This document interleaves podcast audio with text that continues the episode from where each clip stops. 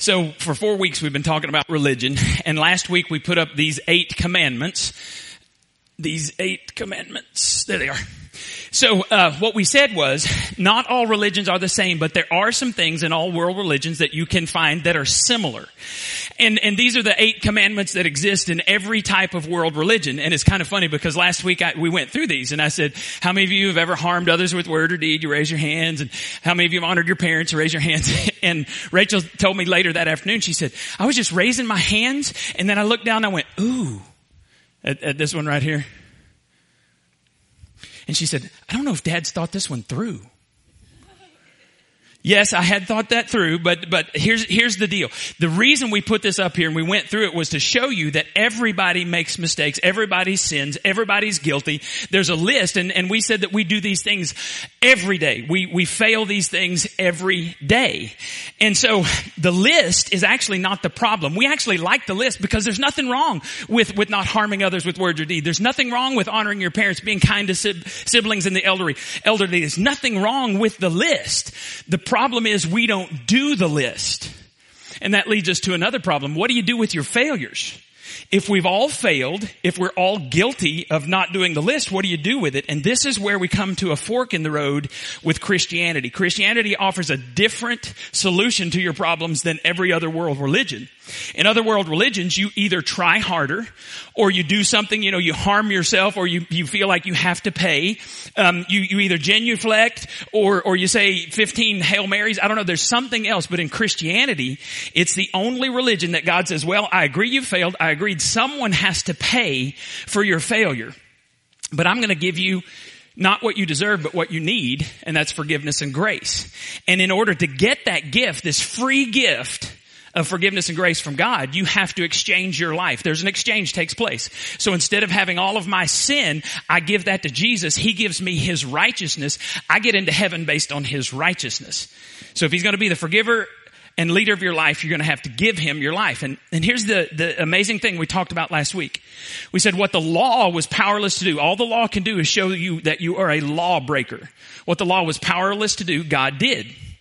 So, um, the law doesn't give you a way to deal with your failure. Christianity does. Offers a way to get back to God that has nothing to do with what you do or don't do. Religion is all about what you do. Christianity is about what Christ has already done.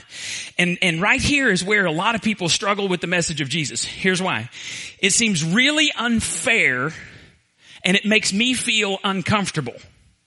So if something seems unfair, it seems unfair that that um, you have to go through Jesus to get to God. Because what about people who've not ever heard about Jesus? What about people who um, who, who lived before Jesus? What do you do with them? That doesn't seem fair, and it bothers me. And so some of us are very uncomfortable with the idea that someone else would have to pay for our sins. And so here's what a lot of people believe. A lot of people believe if something is unfair and it makes me feel uncomfortable, therefore this is what people believe, not me, other people. It must be untrue. I'm going to argue just the opposite today. I'm going to argue that, that things that are unfair, that are uncomfortable, does not equal untrue. All right? So that's where we're headed today. If you think about it, this, this idea of unfair plus uncomfortable equals untrue, it's not even logical. Let me give you an example. Let's say a man wakes up one morning, he looks at his wife and he says, it's unfair that I'm married to this woman because she is not who she pretended to be. And that makes me uncomfortable because she's a different person than I married. Nobody nod your heads. Nobody nod your heads. I'm not even going to tell you who's nodding their heads. Just stop it. She's not the woman I thought I was marrying. This makes me feel uncomfortable because here's, here's the logic. If you believe, then I must not be married. If it's unfair and it makes me feel uncomfortable. Now, granted, a lot of people live like that, but that's not true. Or she says, ladies, don't nod your heads. She says, he treats me so unfairly. Everyone in my family, all my friends see that he treats me unfairly. It makes us all uncomfortable. Therefore, I must not be married. No, that's not logical. In school, you have an unfair teacher who creates an uncomfortable atmosphere. And so the logic would be, then she's not my teacher and I may not even be in school. Wouldn't that be great? That, that's, now, that's not logical, but logic is not something that people use. I came across this video, um, where a guy went to the University of Washington, so this is actually on University of Washington campus, and I, I, I coming in, I'm coming in in the middle of it, but what I want you to hear is what he, the first question, you're gonna hear a little garbled because it, it was hard to edit it, uh, because the next question came so fast, but focus in on, he says, what if I told you I was a woman? Watch this video resources. So if I told you that I was a woman, what would your response be? Good for you. Okay, like, yeah. Nice to meet you. I'll be like, what? really? I don't have a problem with it. I'd ask you how you came to that conclusion. If I told you that I was Chinese, what would your response be? I mean, I might be a little surprised, but I would say, good for you. Like, yeah, be who you are. I would maybe think you had some Chinese ancestor. I would ask you how you similarly came to that conclusion and why you came to that conclusion. Um, I would have a lot of questions just because on the outside I would assume that you're a white man.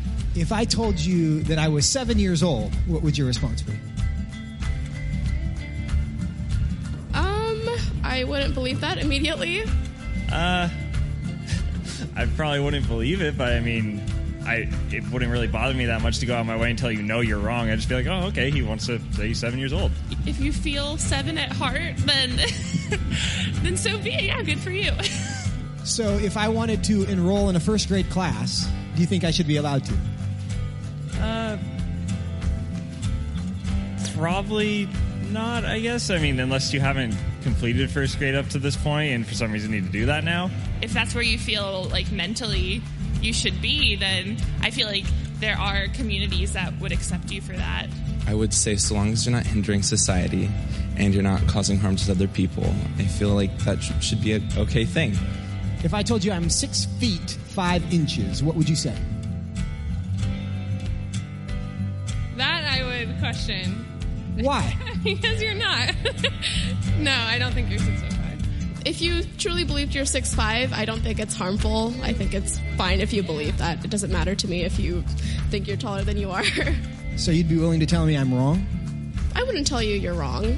No, but I say that um, I don't think that you are. I feel like that's not my place as like another human to say someone is wrong or to draw lines or boundaries. No, I mean I wouldn't just go like, "Oh, you're wrong." Like that's wrong to believe in it. Because I mean, again, it doesn't really bother me what you want to think about your height or anything.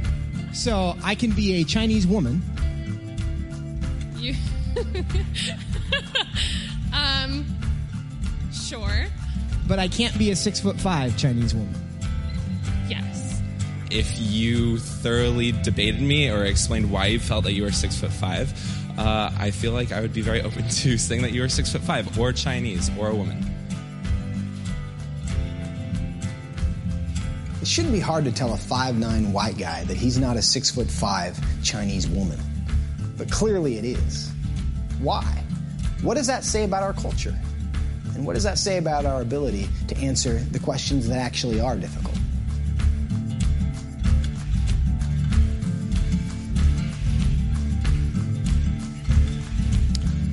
So I'm five nine, so I couldn't go to the University of Washington and be a six foot Chinese woman, but Brad could. Brad could because he's he's that tall. So if you want to go and be a Chinese woman, you, you can, Brad. We should go together and, and ask. Okay. The point is, what's going on in our world? So you tell me I'm wrong? No, I wouldn't tell you you're wrong. My goodness. So so this is this is the mindset that we're we're supposed to combat in our society. It's getting worse. And if you go to college and you answer like this, I will kick you in the rear, literally. All right. I will come find you. Don't you ever let me find that on YouTube when you go off. I'll find you and, and we'll hurt you in the name of Jesus or something. I don't know. The, uh, so this idea of something that is unfair makes us uncomfortable, uh, therefore it's untrue, isn't logical. Well, first time we went to Haiti, I've got some pictures I want to show you. Um, this this is the earthquake in in Haiti. It happened January twelfth, two thousand ten. All right, so they just celebrated the, or celebrated, they just commemorated the six year anniversary this past January. And, and this is, this is what it looked like, um, right afterwards. The, uh, the authorities estimate 316,000 people died in, in this, uh, earthquake. Hey, um, Port-au-Prince, where we fly into, is built, the infrastructure is built for about a million people. At the time of the earthquake, three million people lived there. Um, next picture, I don't even remember what it was. So when, when we got there, uh, there were no bulldozers around. There was no heavy equipment around. Um, as we're driving, as soon as we get on the bus, when we got off the, the airplane, nobody spoke. It was, it was one of the most devastating things that I've ever seen in my life. And there was rubble everywhere and, and, you know, there wasn't equipment to do it. They were having to hand, um, pick through everything to try to find, um, bodies. Uh, they weren't survivors because we were 10 months after the earthquake when we got there. They weren't survivors. They were, they were bodies. This was recovery missions. Um, next picture. So, so when we got there, there were actually many roads still looked like this 10 months later.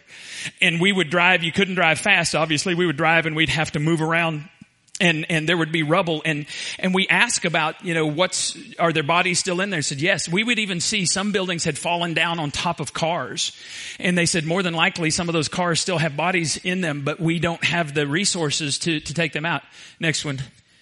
So when we got there millions of people were living in tents. Now if you look at this that doesn't really look like a tent does it? It's tarps and there's not nearly six years later there's there's not nearly as many people living in tents but but they're still not in in adequate housing many times.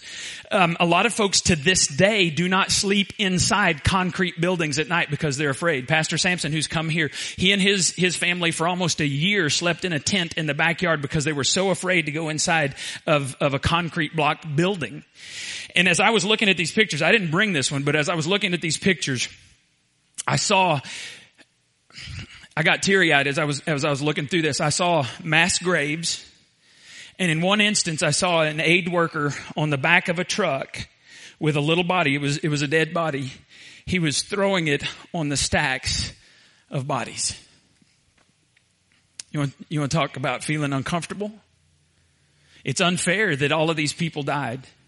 It's very uncomfortable to see all the dead bodies and the devastation. Devastation. Does that mean it's not true? Does that mean these people don't exist just because you think it's unfair and, and you feel uncomfortable about it? Doesn't even make sense to use that type of logic. There is a country, and I've read about this country, where they control the birth rate. Very, well, usually it's one child. Boys are valued over girls. Healthy are valued over the unhealthy. And so many times when, when a child is born, if there's even the slightest hint of, of an informity, or, or, not informity, of a abnormality, thank you, deform.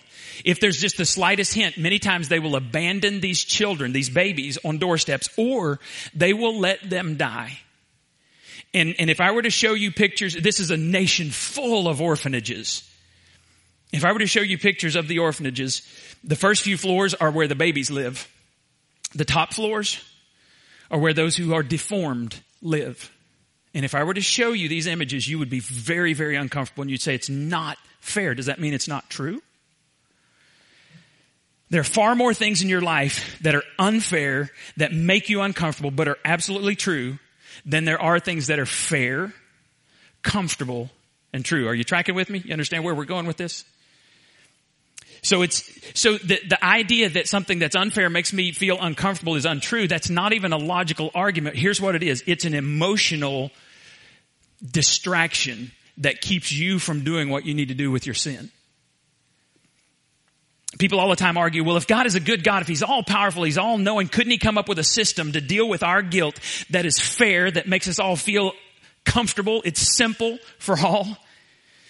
See, they say the claims of Christ, they're just too narrow. I can't follow the claims of Christ because they make me feel uncomfortable. How can that point me to a good God? And so here's the deal. Here's where I'm going with all this.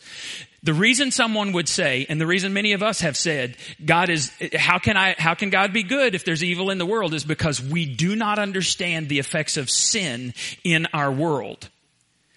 We radically, I can't even, I can't even think of enough, uh, adjectives to, to express how much we underestimate the effects of sin in our world.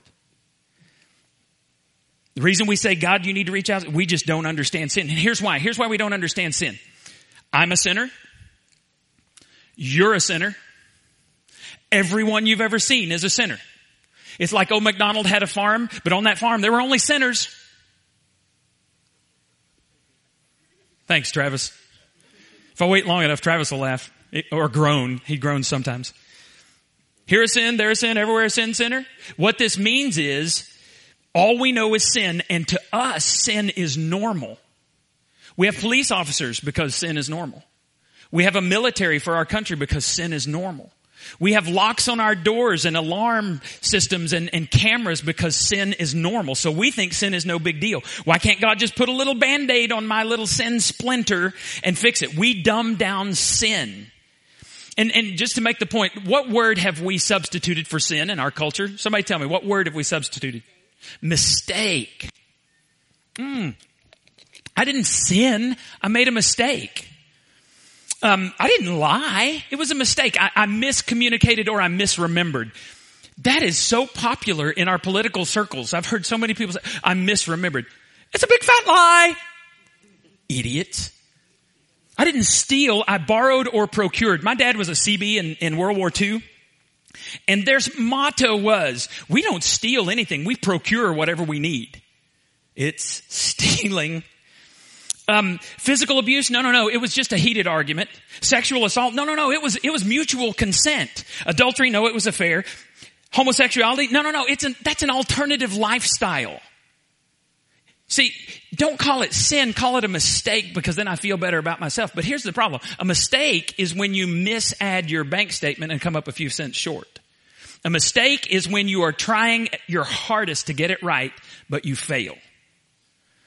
See, gossiping is not a mistake. Stealing is not a mistake. Breaking and entering is not a mistake. Adultery is not a mistake. Who would do those type things? Well, sinners would. And, and is anybody in here not a sinner? See, when, when I sin and when you sin, it's our selfishness that's out of control. So don't ever look at someone else's sin and say, oh, I could never do that because what's in them is in you. It's in me.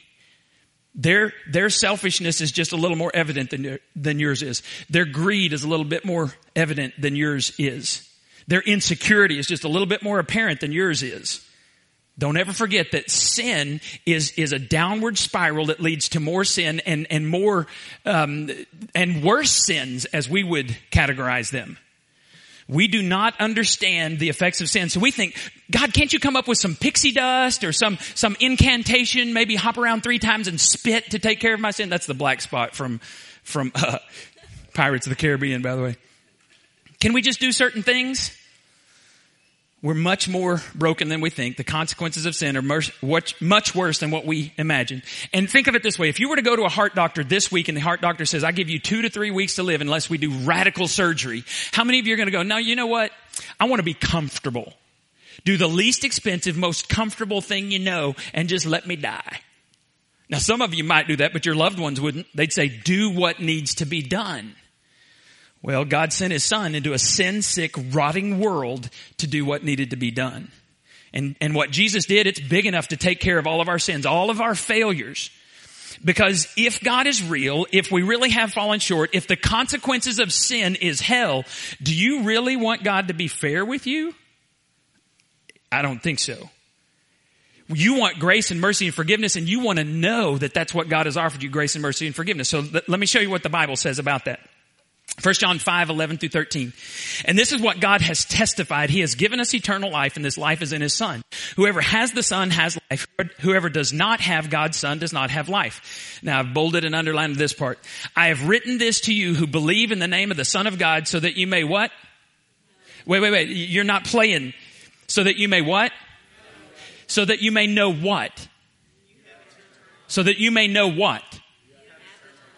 John, at the end of this letter, he's saying, I've written this stuff right before uh, verse 11. I've written these things so that you may know that you have eternal life. The Mormons standing at my door years ago, I asked them, if you were to die tonight, you go to heaven? They said, you can't know. And I said, the scripture says, even the same scripture that you use says you can know. You don't know, I know. And I told them one, one minute after each of us dies, we're going to find out which of us was telling the truth. And I said to them, you're going to stand before God and you're going to go, oh no. I had the opportunity to turn from my sins. I had the opportunity to know and I blew it.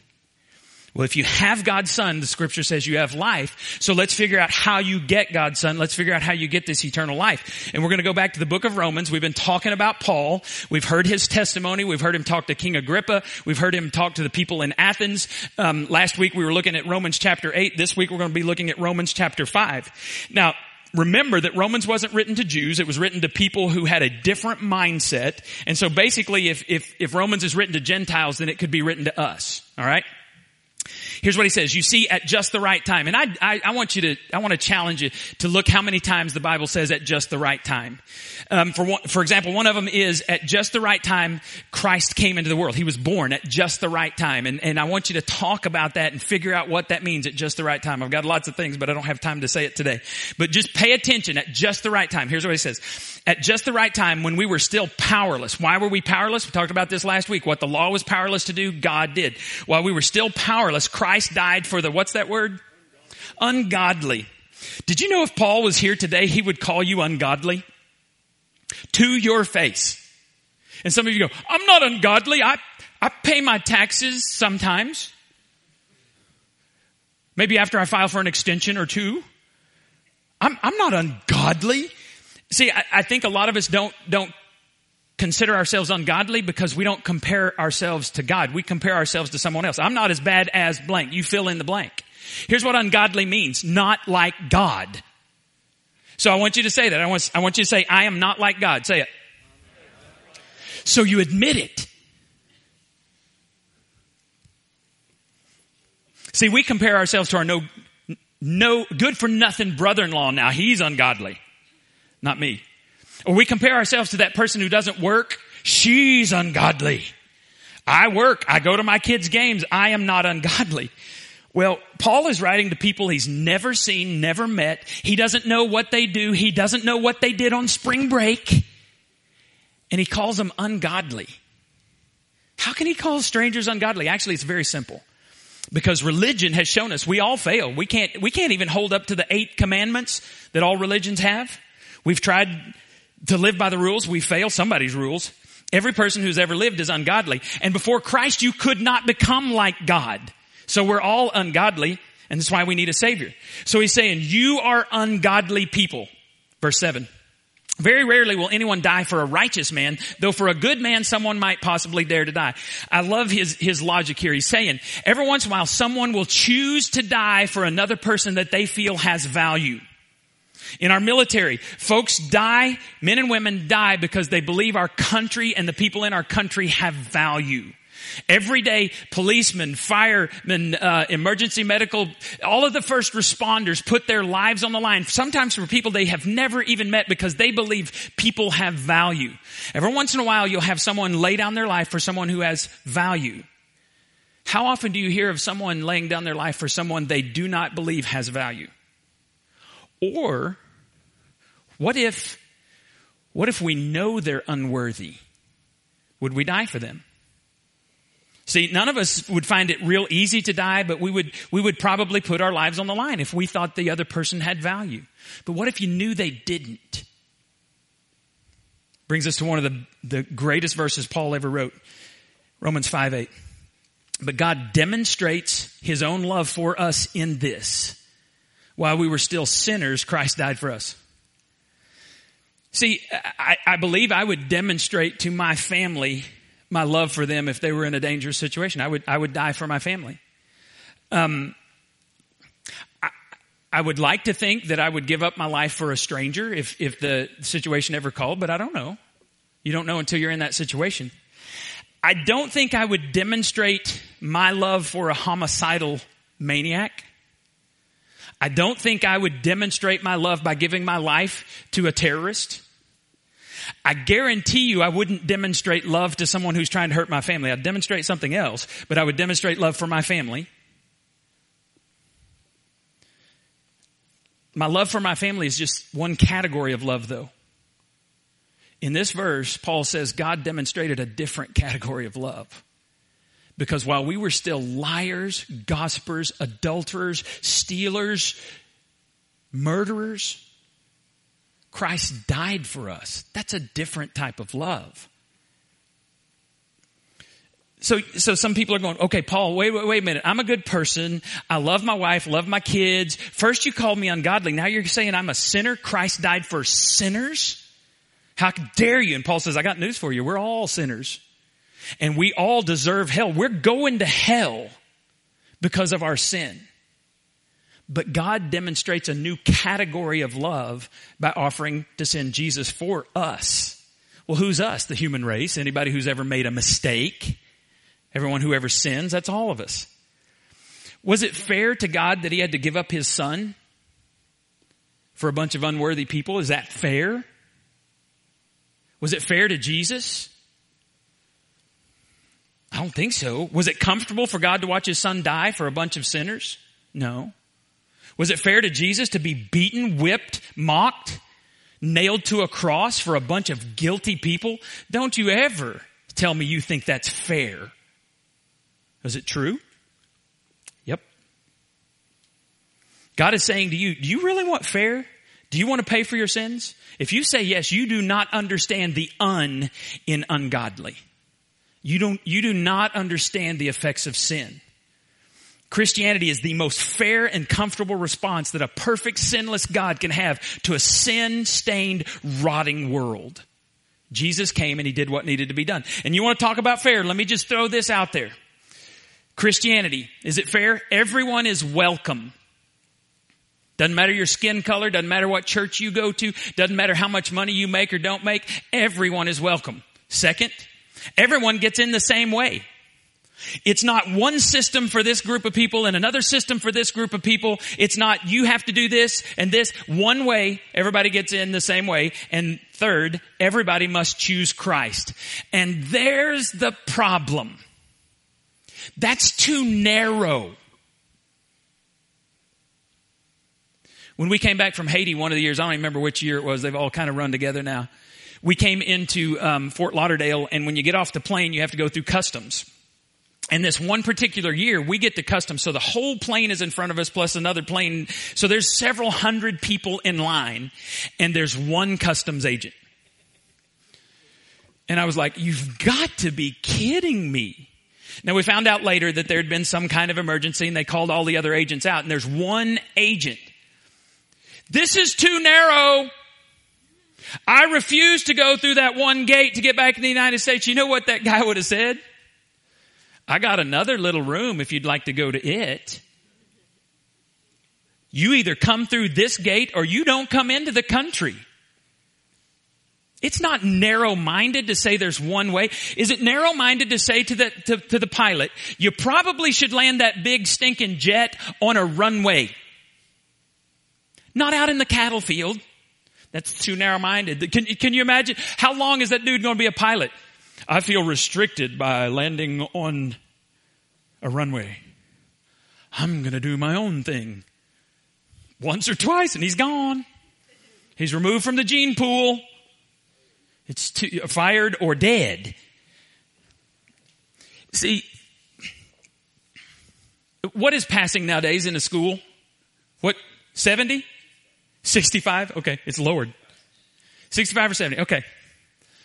When I was there, it was 70. Anything less than 70. So 65 or 70. Here's, here's the deal. God did not say, you gotta get 65% of the eight commandments right. Or if you're, you know, if you believe in God, if you're a Jew or a Christian, you have to get 65% of the 10 commandments right and you get to rest on Saturday. He didn't say that. He said either you never make a mistake. You keep all the commandments exactly like Jesus Christ did. Then you earn righteousness. Or you have to come through Jesus' gate. Jesus actually said, I am the gate. He said, I am the way. There's one way. See, God said, I'm not going to be fair with you. In fact, I'm going to be ridiculously unfair with you. And I'm not going to give you what you deserve. I'm going to give you what you need mercy and grace and forgiveness. Is that fair? No. Does that make us feel comfortable? No. Is it true? Yes. Jesus Christ died for sinners. You're a sinner. I'm a sinner. Jesus Christ died for the ungodly. You're ungodly. I'm ungodly. A reasonable response would say, Yep, I need a Savior. Anybody unlike God cannot spend eternity in heaven because that's a perfect place. So you need a Savior to make you look like Jesus Christ. Would you bow your heads for a moment? God has given us the test in advance because He wants us to pass the test. I had a professor at, Semin- uh, at Baylor that was fired because we would take his lectures, we would read the books, and then he would give us tests on things that weren't on there. He loved failing people. They finally kicked him out of the university because they said that's unfair. God has given us a test, and you must choose before you die. When you die, God honors the choices you made before you die. So while you are living, you must say, I need Jesus to be the forgiver of my sins and the leader of my life. Michael showed us a picture of what that looks like. When he went under the water, he was identifying with Jesus' death. When he came out of the water, he's saying, I'm not, I'm not in charge anymore. I'm following the one, the only one who ever raised from the dead, never to die again, Jesus Christ. Some of you need to put your hope and faith in Christ today. And we just say it easily around here. We say, God, would you forgive me? And would you lead me? Help me to be a better person through your power. Father, it's my prayer that we will share this message with a, with a world, with a culture in the United States that's increasingly headed for hell. And Jesus, you told us that, that there's a lot of people on that path. And you said very few are those who find the way to life. Help us to be passionate about telling people how they can get in the one way to heaven through Jesus Christ. We pray it in His name. Amen.